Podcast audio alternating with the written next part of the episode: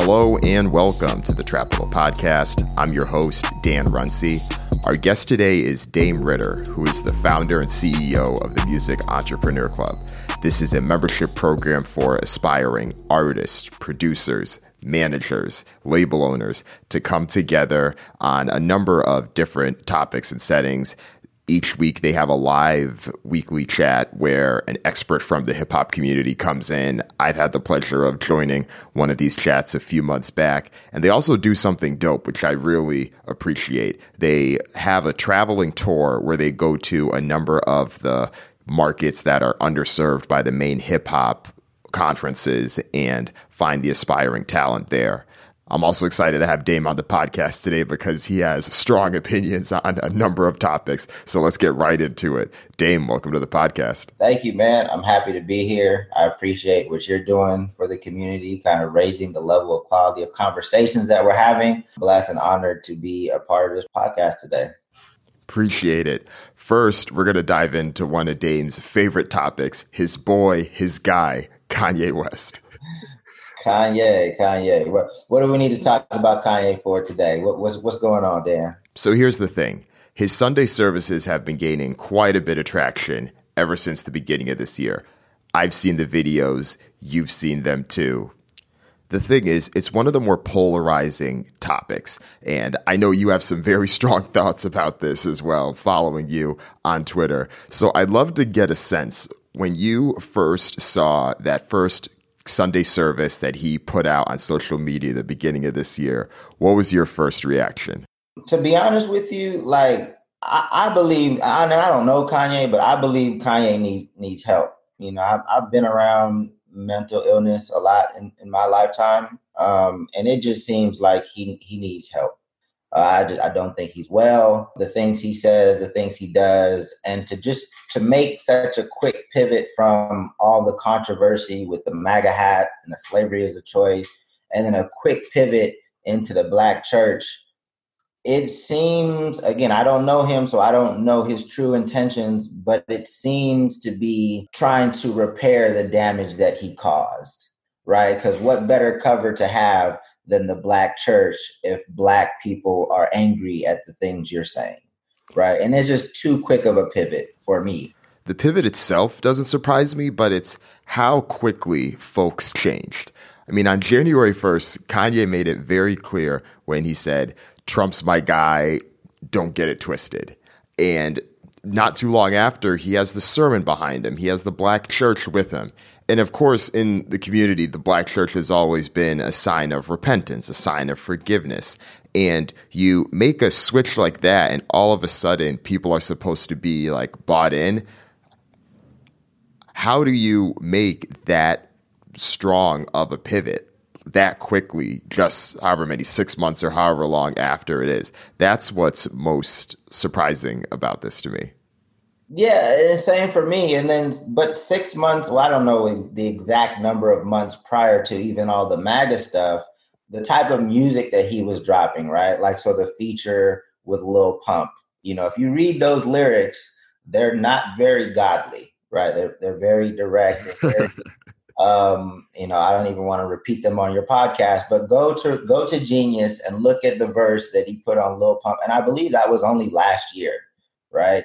And then we have the MAGA stuff and slavery is a choice, and then a quick pivot into the black church. And every to each their own. If people feel like this is genuine and he, you know, this, you can't judge anybody else's walk with God. I understand that.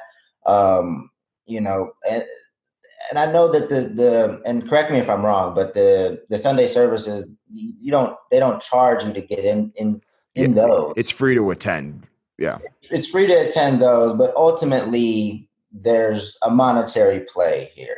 And that's the other thing that makes me uncomfortable like obviously he's going to be selling his music. He's going to be selling merchandise. I would imagine he's going to go on tour and sell a tour. So it's like we're going to go from you know lil pump's verse and all and it was more than just Lil Pump's verse, but then into the MAGA stuff, slavery is a choice, straight into the church, and then we're going to his show. Like, nah, for me, not everybody can make their own decision, but you know, I, I I cut out Kanye a long time ago. Um, and I think for a lot of people, even I was looking at it wrong for a long time, right? Because Kanye, for a lot of people, was supposed to be like this different artist. Like he was supposed to be right. like this impactful, revolutionary because he came out with a lot of positive messages, and we thought he was going to be some. We didn't think that he was going to be the Kanye that he is today,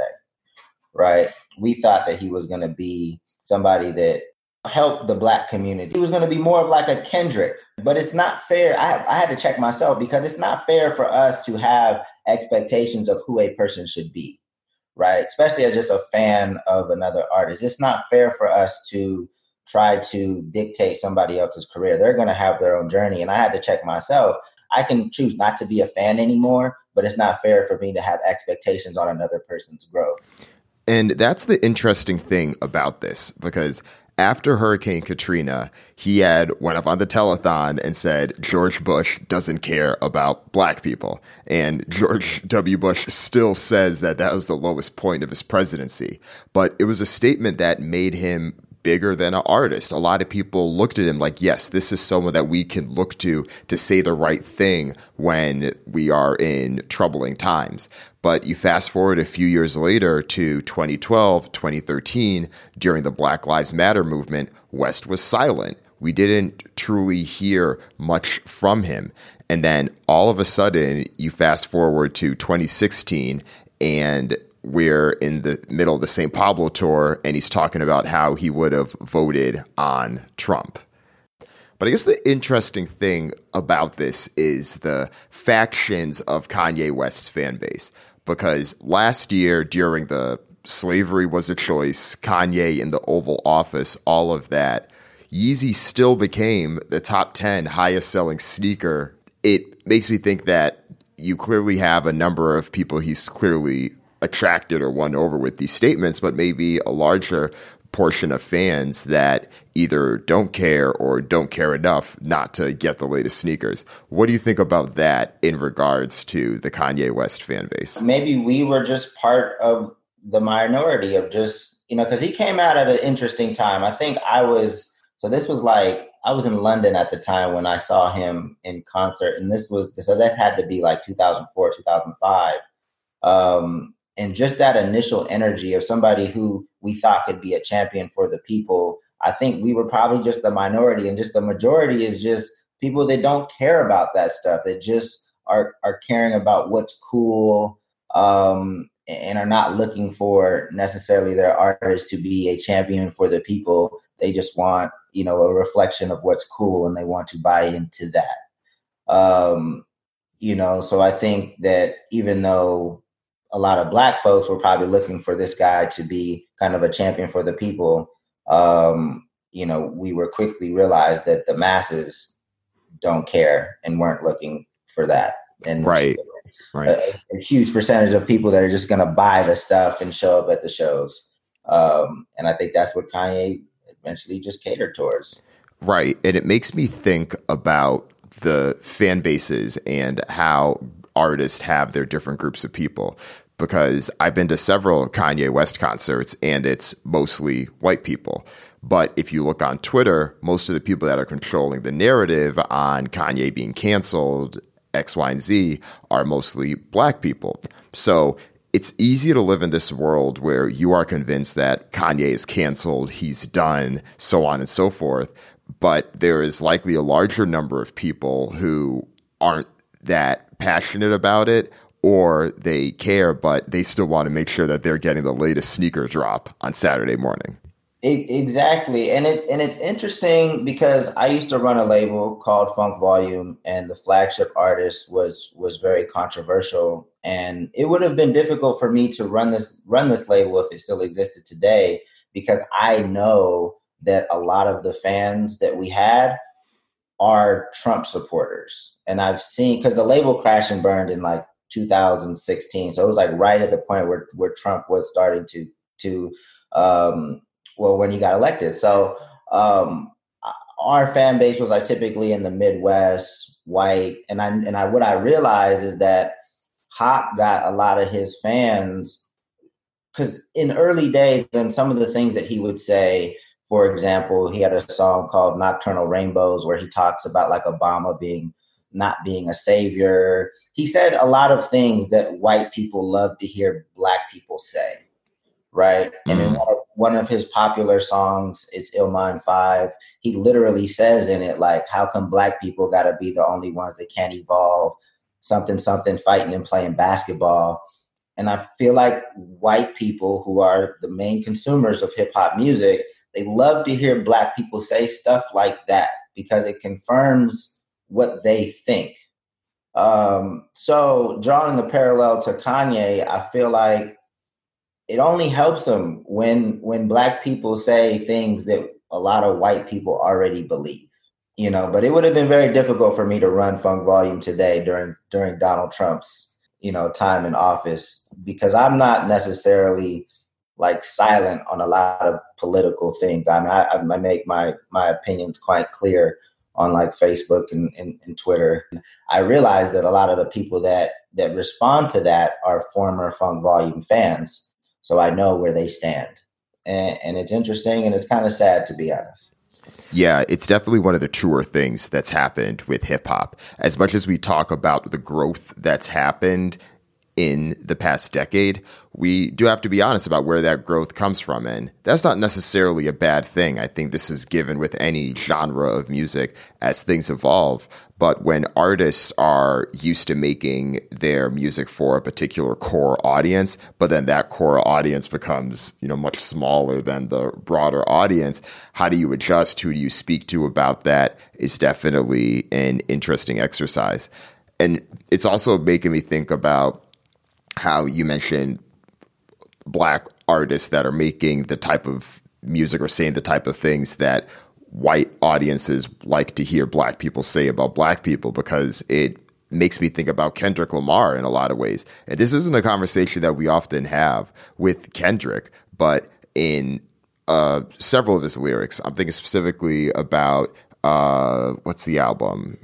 Uh, to pimp a butterfly and he has that one line in there where he's like um, why did i weep when trayvon martin was in the streets when game banging when game banging made me kill somebody blacker than me? Hypocrite.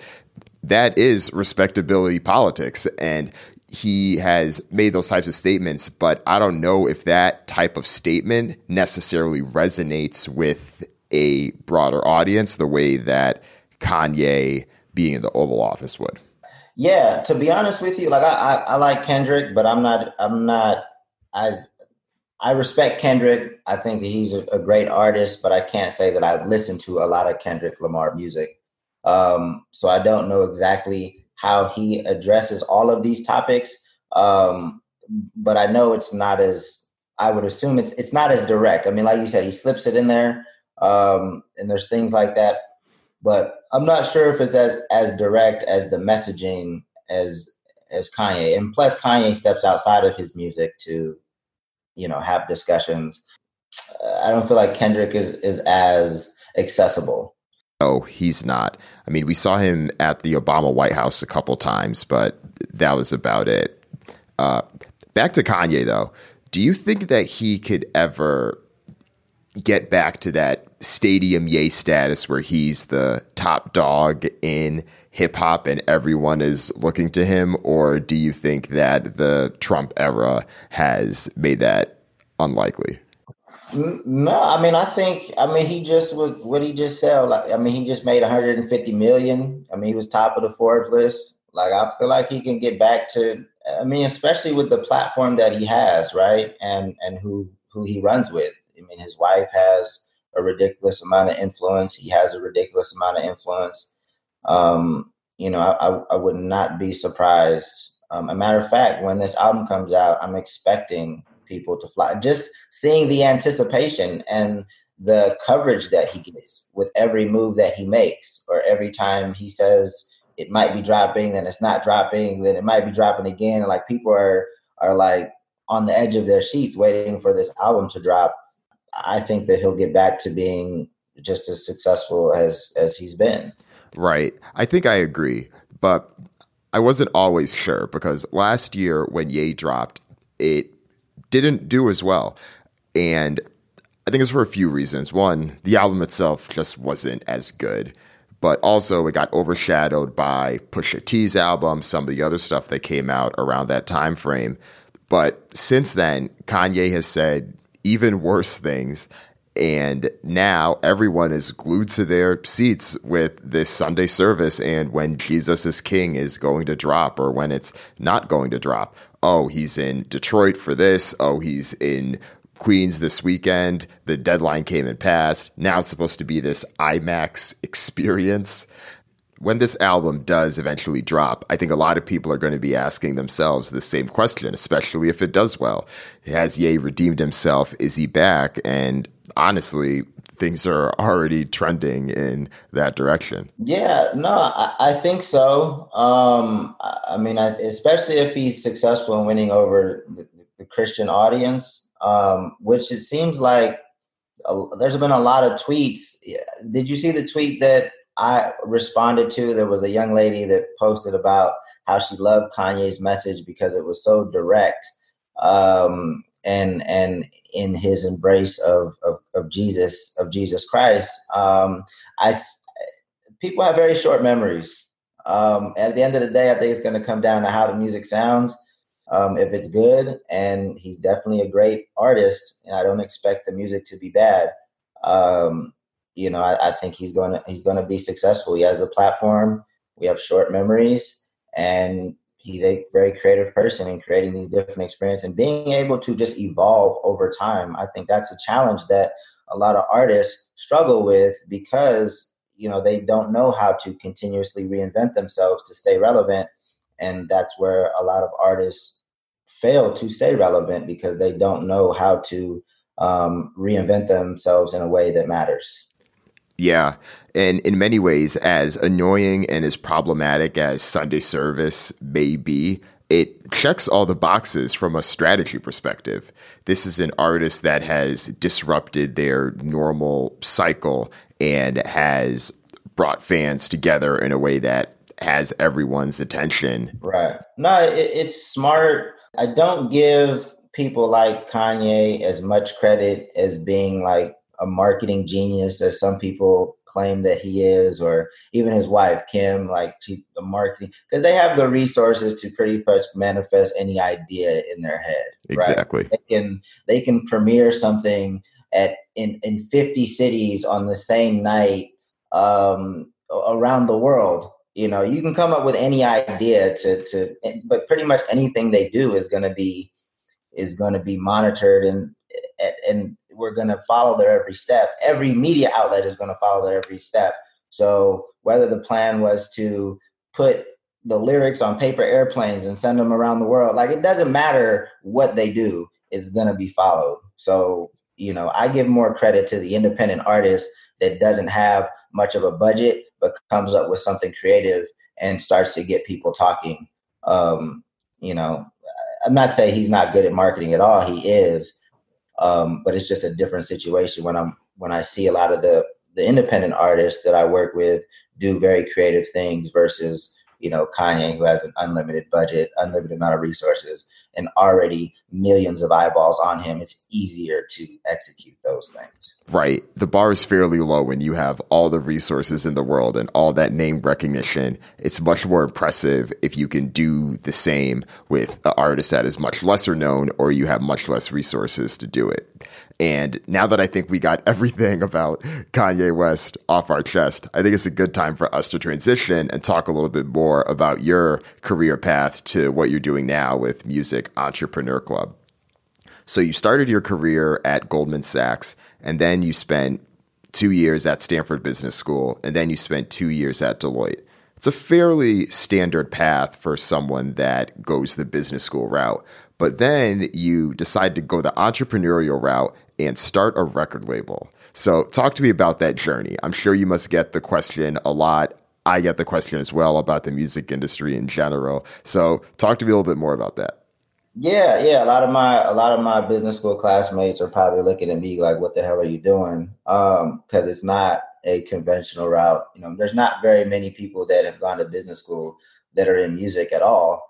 Um, but mine was just kind of by accident kind of. I got laid off in 2008 when I was working with uh, Deloitte Consulting. So I was just kind of going back to the drawing board. I was like, okay, what do I want to do? I wasn't really excited about consulting. Um, so I was just trying to figure out what I wanted to do next. And it just so happened during that process, my little brother was going to UC Irvine at the time.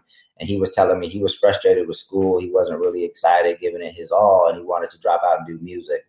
Um, so the timing just kind of happened to work out. And he had a friend of his um, that was equally as frustrated, but in a different situation, as he was signed to Ruthless Records at the time. This is Hopsin. Hopsin and my brother went to high school together, and that's how they became became friends and started doing music together. So I met up with them. Hop had already had the idea that he wanted to do something on his own, but he was already signed to Ruthless Records. Um, so when we got together, we started what was going to be a record label, but we needed to get him out of his deal. So we kind of positioned it as kind of like a production company, marketing company. And at first, I was just trying to help him, like, um, basically trying to help him in his current situation because I think they just didn't know what to do with him. And then I was just trying to show him some research or where they should put him and things that they should do. Uh, eventually, got him out of his deal. We started our own label called Funk Volume. Um, and we just hit social media hard. You know, from the outside looking in as a consultant, it's just obvious that, you know, the most thing that the thing that's most important is fans. So it's like, okay, we need fans. If we have fans, that will unlock the door to anything we want to do, whether it was tour, so merchandise, get blog coverage, all that. So we just focus heavily on interacting and engaging with fans on social media, continuously putting out content, leveraging every tool that, that we have access to, whether it was MySpace, Facebook, Ustream, live stream, anything to interact and engage with fans. And eventually we just kind of built momentum. We, we really clung to Facebook because I realized that that's where people were and that's where people were. Uh, that's where the most people were. So we re- even though there was some resistance to it at first because Facebook didn't look as cool as MySpace, we really made a home on Facebook and grew our fan base there. And as the fan base grew, things just started unlocking. We eventually, you know, went on our own tour. We booked our own tour, just jumped in a van and started, you know, driving around different cities and and doing shows. Uh, then we eventually got a booking agent, and eventually we signed artists, producers. Uh, we were traveling the world, and the guys were doing what they wanted to do. Um, so everything was going great. We had, you know, Hop was on the Double XL freshman cover. We actually had three artists in three years in a row have the double XL freshman cover because we had Hop, Dizzy, and then Jarren Benton. Dope. Um, and then we eventually signed a label services deal with Warner in 2015, maybe end of 2014. Um, so things were definitely progressing. And then it came to a pretty embarrassing crash and burn in 2016 or the end of 2015. Um, Hop's not the most stable person and, and, and he's fairly controversial, not the easiest to work with uh, I suggested he didn't work that hard, and then that's what just kind of started the beginning of the end, essentially. So it was a great experience, man. It's definitely a different experience than Deloitte or Goldman or Wells Fargo or anything I've ever done. So it took a lot of adjustment, you know, going from the corporate world to the music world. Um, right. What lessons do you think that you learned from the corporate world or from business school were applicable to launching Funk Volume and getting it off the ground versus what did you have to learn on the fly? I just think the the structure and the organization, right? Like music is a very unstructured space. People are, are not as professional all the time. And I think maintaining that internally really helped us, you know, helped us with our operations. It helped us build build relationships with people. Um, I think when we interacted and, and, communicated with people, they saw that we, you know, we we were about our business, you know. Um, and I just think strategically, you know, thinking about things, thinking about social media and how we were moving, how we were managing our costs, um, and doing things very cost effectively, um, and, and, growing the business, being very mindful of that. Um, I think all of that that helped, you know, do I have to sit? Would I sit here and say you have to go to business school to start a label? No, not at all. Um, but but I definitely think it. I definitely think it helped. You know, just having that more structured experience, a more structured corporate experience. Um, you know, learning Excel and stuff like that, and and just managing stuff better internally was definitely helpful. the piece that I have to learn on the fly was just like dealing with artists and people that don't have that structure and never had that structure, right? A lot of these cats have never even had a nine to five. Um, so it was hard for me to make that adjustment with people that aren't even used to like texting you back or getting on a call on time or having a meeting or anything like that. Um, so that was very difficult. It continues to be difficult today, um, you know, because that's just not me. Like I'm a very structured, organized person, and that's that's how I'm more most comfortable. Um, but but yeah, and, and running a label, you're you're working with people, all different types of people, right? You have people that um, you know we might be talking to some brands, we might be talking to some labels, and that's that's more similar to like the corporate world. But in the morning, you might be talking to one of your artists' family members or dealing with some drama and some issues on on that end. So your day, you know, you, you could be talking with family members and dealing with personal issues or you can be talking to Warner about how you're going to structure the, the label services deal and then everything in between. So I think, you know, there's a huge range of experiences, whereas I think most corporate folks have an expectation of what they're going to deal with that day. Right. It sounds like it's both an exercise in communication and interpersonal skills.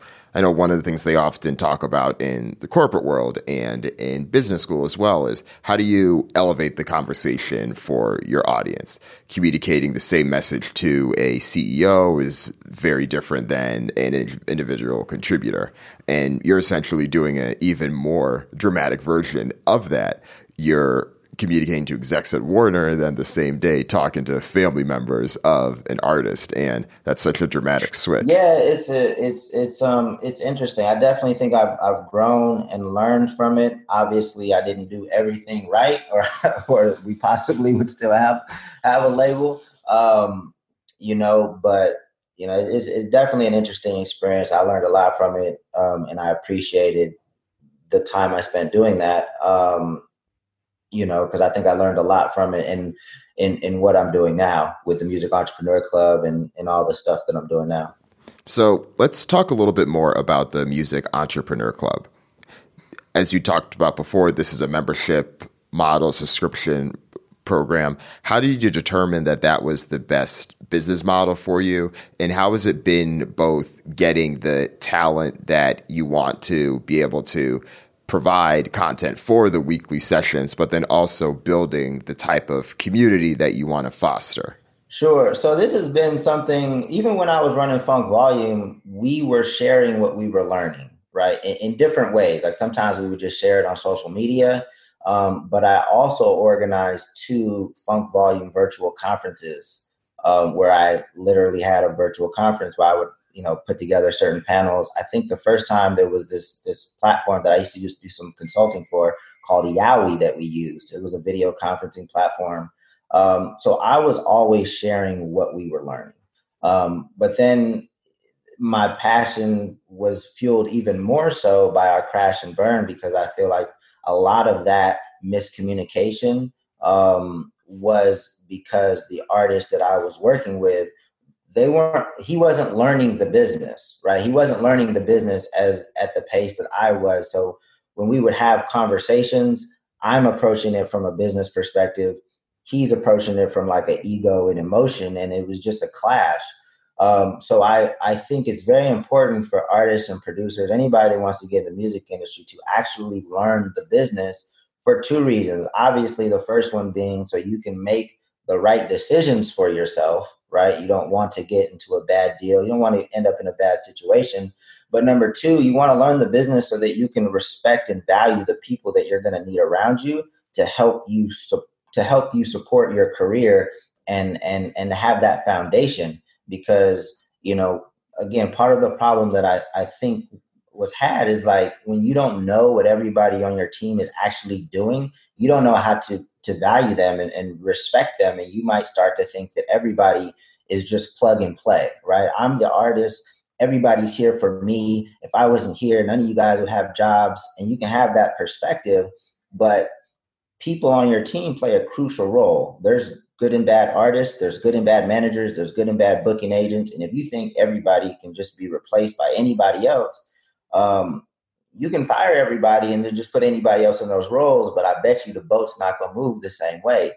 Um, so I just think it's important for I just think it's important for artists to really respect and value the people around them because they're going to need a team depending on how far they want to go. Um, and these are the type of conversations that we have, like the Music Entrepreneur Club. There is so much bad information out there. There's a lot of people talking out their ass. They don't really know what they're talking about. So I wanted to build a community where you know that people talking are established and actually do things in the music industry, actually have a career in the music industry. Um, so it's a it's just a safe place to ask questions. I bring in established professionals every week, um, and we cover different topics from social media to publishing, legal stuff. Um, and I'm just trying to build a positive community where people can learn and get good information. That, that's that's really it. Mm-hmm. And then the you said the membership model. Um, you know, it's it's low cost. It's, for me, it's only it's it's only thirteen dollars a month, and for some people, it seems like wow, that that that still might be expensive for some people.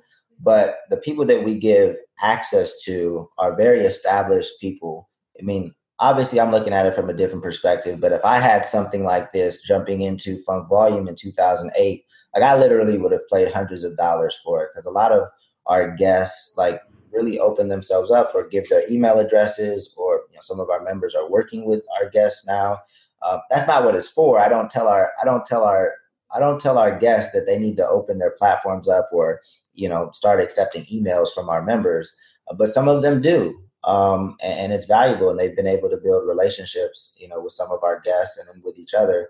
And I know the value of that. So you know, for me and DJ Pain One, who is my partner in this, like we don't we don't make most of our money from the Music Entrepreneur Club. We make very little money from from the Music Entrepreneur Club. Um, but it's something that I feel like we have to charge for because it's starting to take up more and more of my time. And if it's going to take me away from my other stuff, I have to justify it by paying some type of bill. Um, but we always want to keep a low barrier to access what we do because I just think that artists need to hear this information. Right. And you're speaking to a specific type of person, a specific type of audience, and that makes it worthwhile. And I know that anyone that creates content that puts a dollar amount on it, you will receive some some type of pushback. I get these same questions too. But the thing is, there are much more expensive versions of this out there. And I think one of the good things that you're doing is, I mentioned this earlier, you're also bringing this to the areas that wouldn't necessarily get something like this. Yeah, no, I mean, uh, you know, I'm preaching to the choir when I'm talking to you because both you and I have invested hundreds of thousands of dollars in our education, so we understand the value of good information. Um, you know, there is a value on on good information, and yeah, you might be able to learn certain things, piece things together on YouTube and, and Instagram and things like that. But if you really can't afford the thirteen dollars a month, I mean, we have a Facebook community that's free to join um, you know, join our, our, our, Instagram page. We're always sharing information there. Um, and at some point, if you do think it's it's worth your thirteen dollars a month, I mean, join our live sessions and, and check it out. Um, I think if you really tap into our live sessions, it's it's it's worth way more than thirteen dollars a month. Right. One of the interesting things that you and I talked about is that you almost signed Russ when you were at Funk Volume. I know a lot of people listening to this podcast probably have strong opinions about Russ. So tell us that story.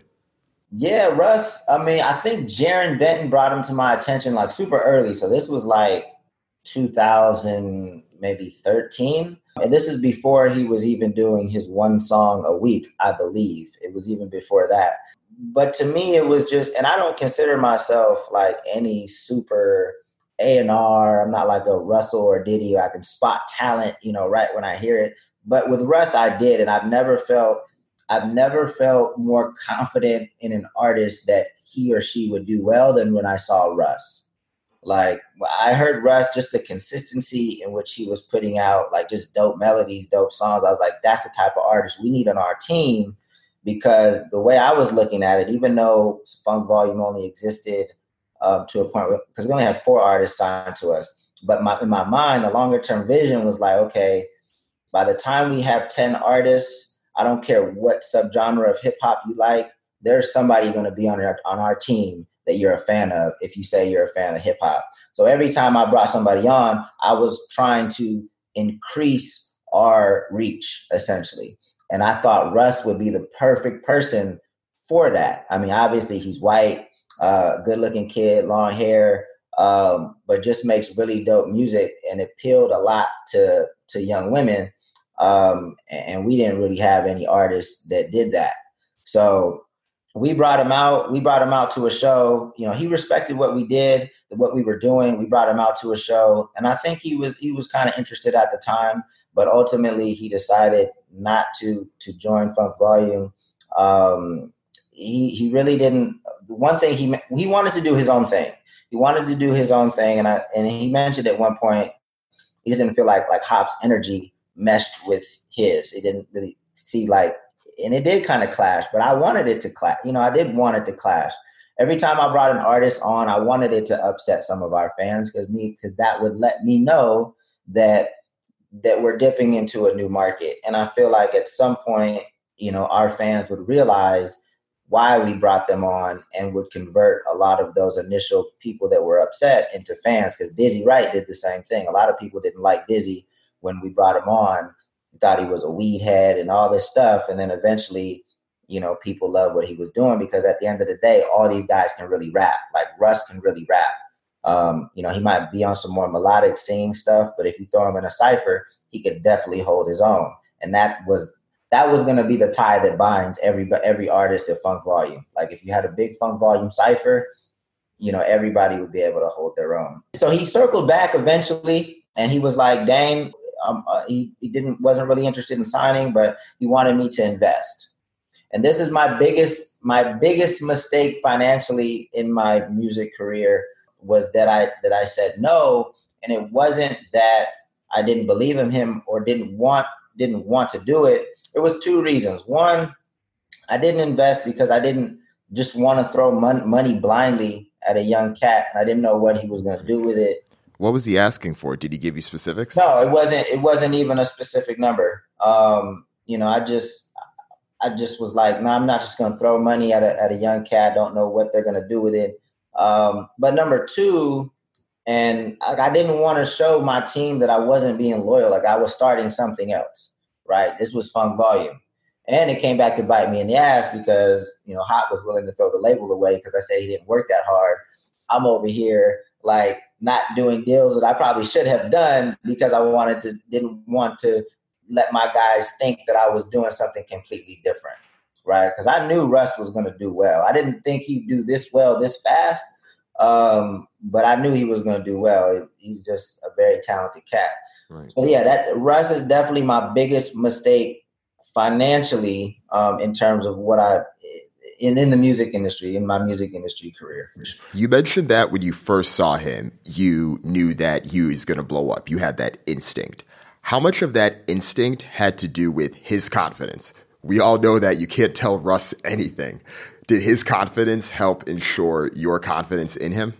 He wasn't that confident then. I mean, he's been confident, but he he took his confidence to a whole nother level because now he's able to stun on cats and be in all these exotic places and these suites and traveling the world. Now he's really stunning on cats.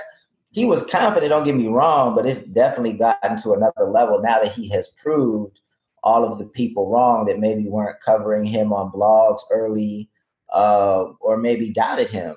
So I think it's just skyrocketed. But to me, it was just the consistency, even early on. Just every time I clicked on a different YouTube video or a SoundCloud link, I was like, wow, like this is this is impressive. And he's doing this all himself. Like this is this is super impressive. I think I said this to you also, but he's still the one person that when I was playing one of his interviews in my apartment and I often play the hip hop interviews in my apartment. My wife walks by. Normally she'll just look and passively engage, but she's the one person she like walked and stopped and was like, who the hell is that?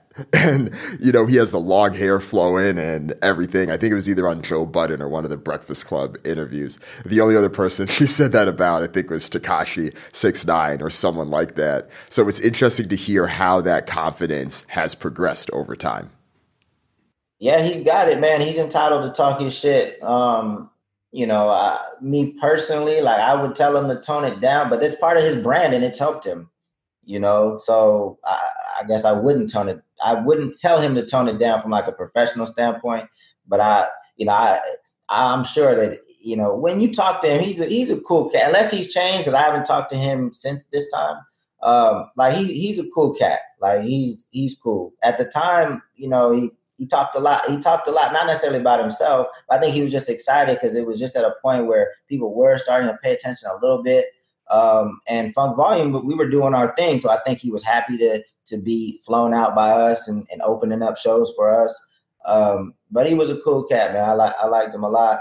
You know, the only thing that the only the only critique I have of Russ now is just the advice that he gives his artists. Sometimes doesn't take into account like how talented he is and how how different he is, and not that nobody's like not that nobody's like him, but not everybody has that. His gift is something unique and special, and even if you don't like his music, um, and maybe people don't see it. Maybe people don't don't see it the same way I do. But I think his gift is, is special and unique. You know, most of it is is his hard work. Um, but I think you know some of it is, God given and what he's what he's been able to do. Uh, I think he just has the perfect mix of of things. You know, his look obviously helps him a lot. Shout out to Russ, man. Last couple questions before we let you go.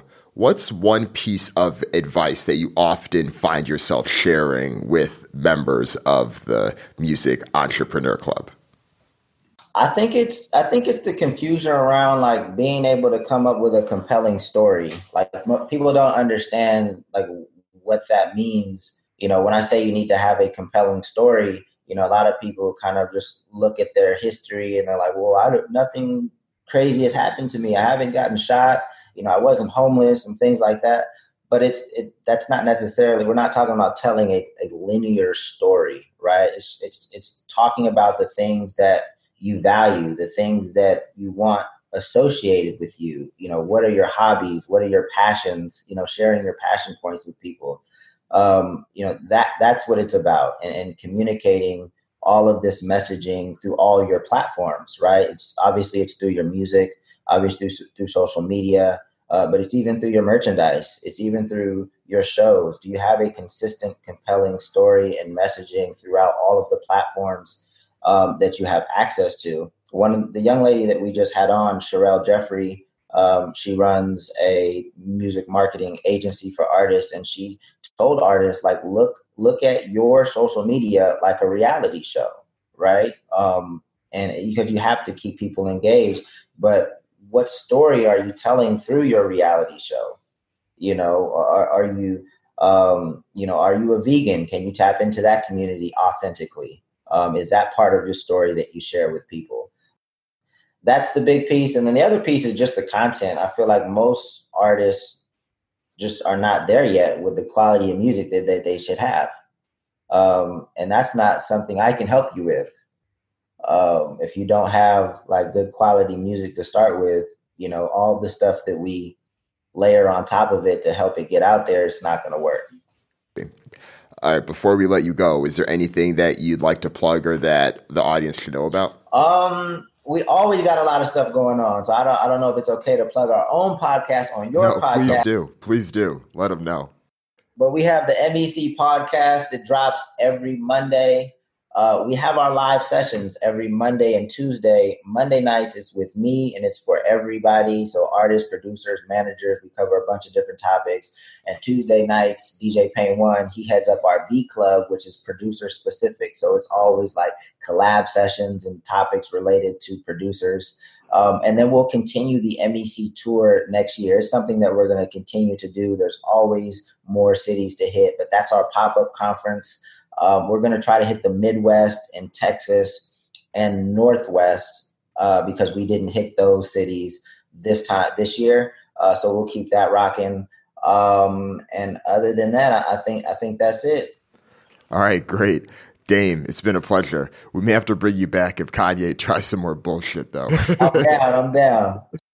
If you've enjoyed this Trapital podcast, I have two requests for you. One, please tell a friend and spread the word. Word of mouth is still the best way to grow. So whether that's you sharing this directly to a friend, you can go to iTunes and rate and review the podcast as well to have it continue to boost in the rankings. All that stuff helps. So please spread the word. And secondly, go to the trapital.co website. There is a bunch of great content there. I actually wrote an article about this Kanye Sunday service. So check that out. It's a great companion to this podcast. And last but not least, have a bonus for you all. I am dropping another episode of the podcast this week. Yes, two in the same week. I got to make up. I didn't drop one last week, but you'll have two coming this week, so stay tuned for that.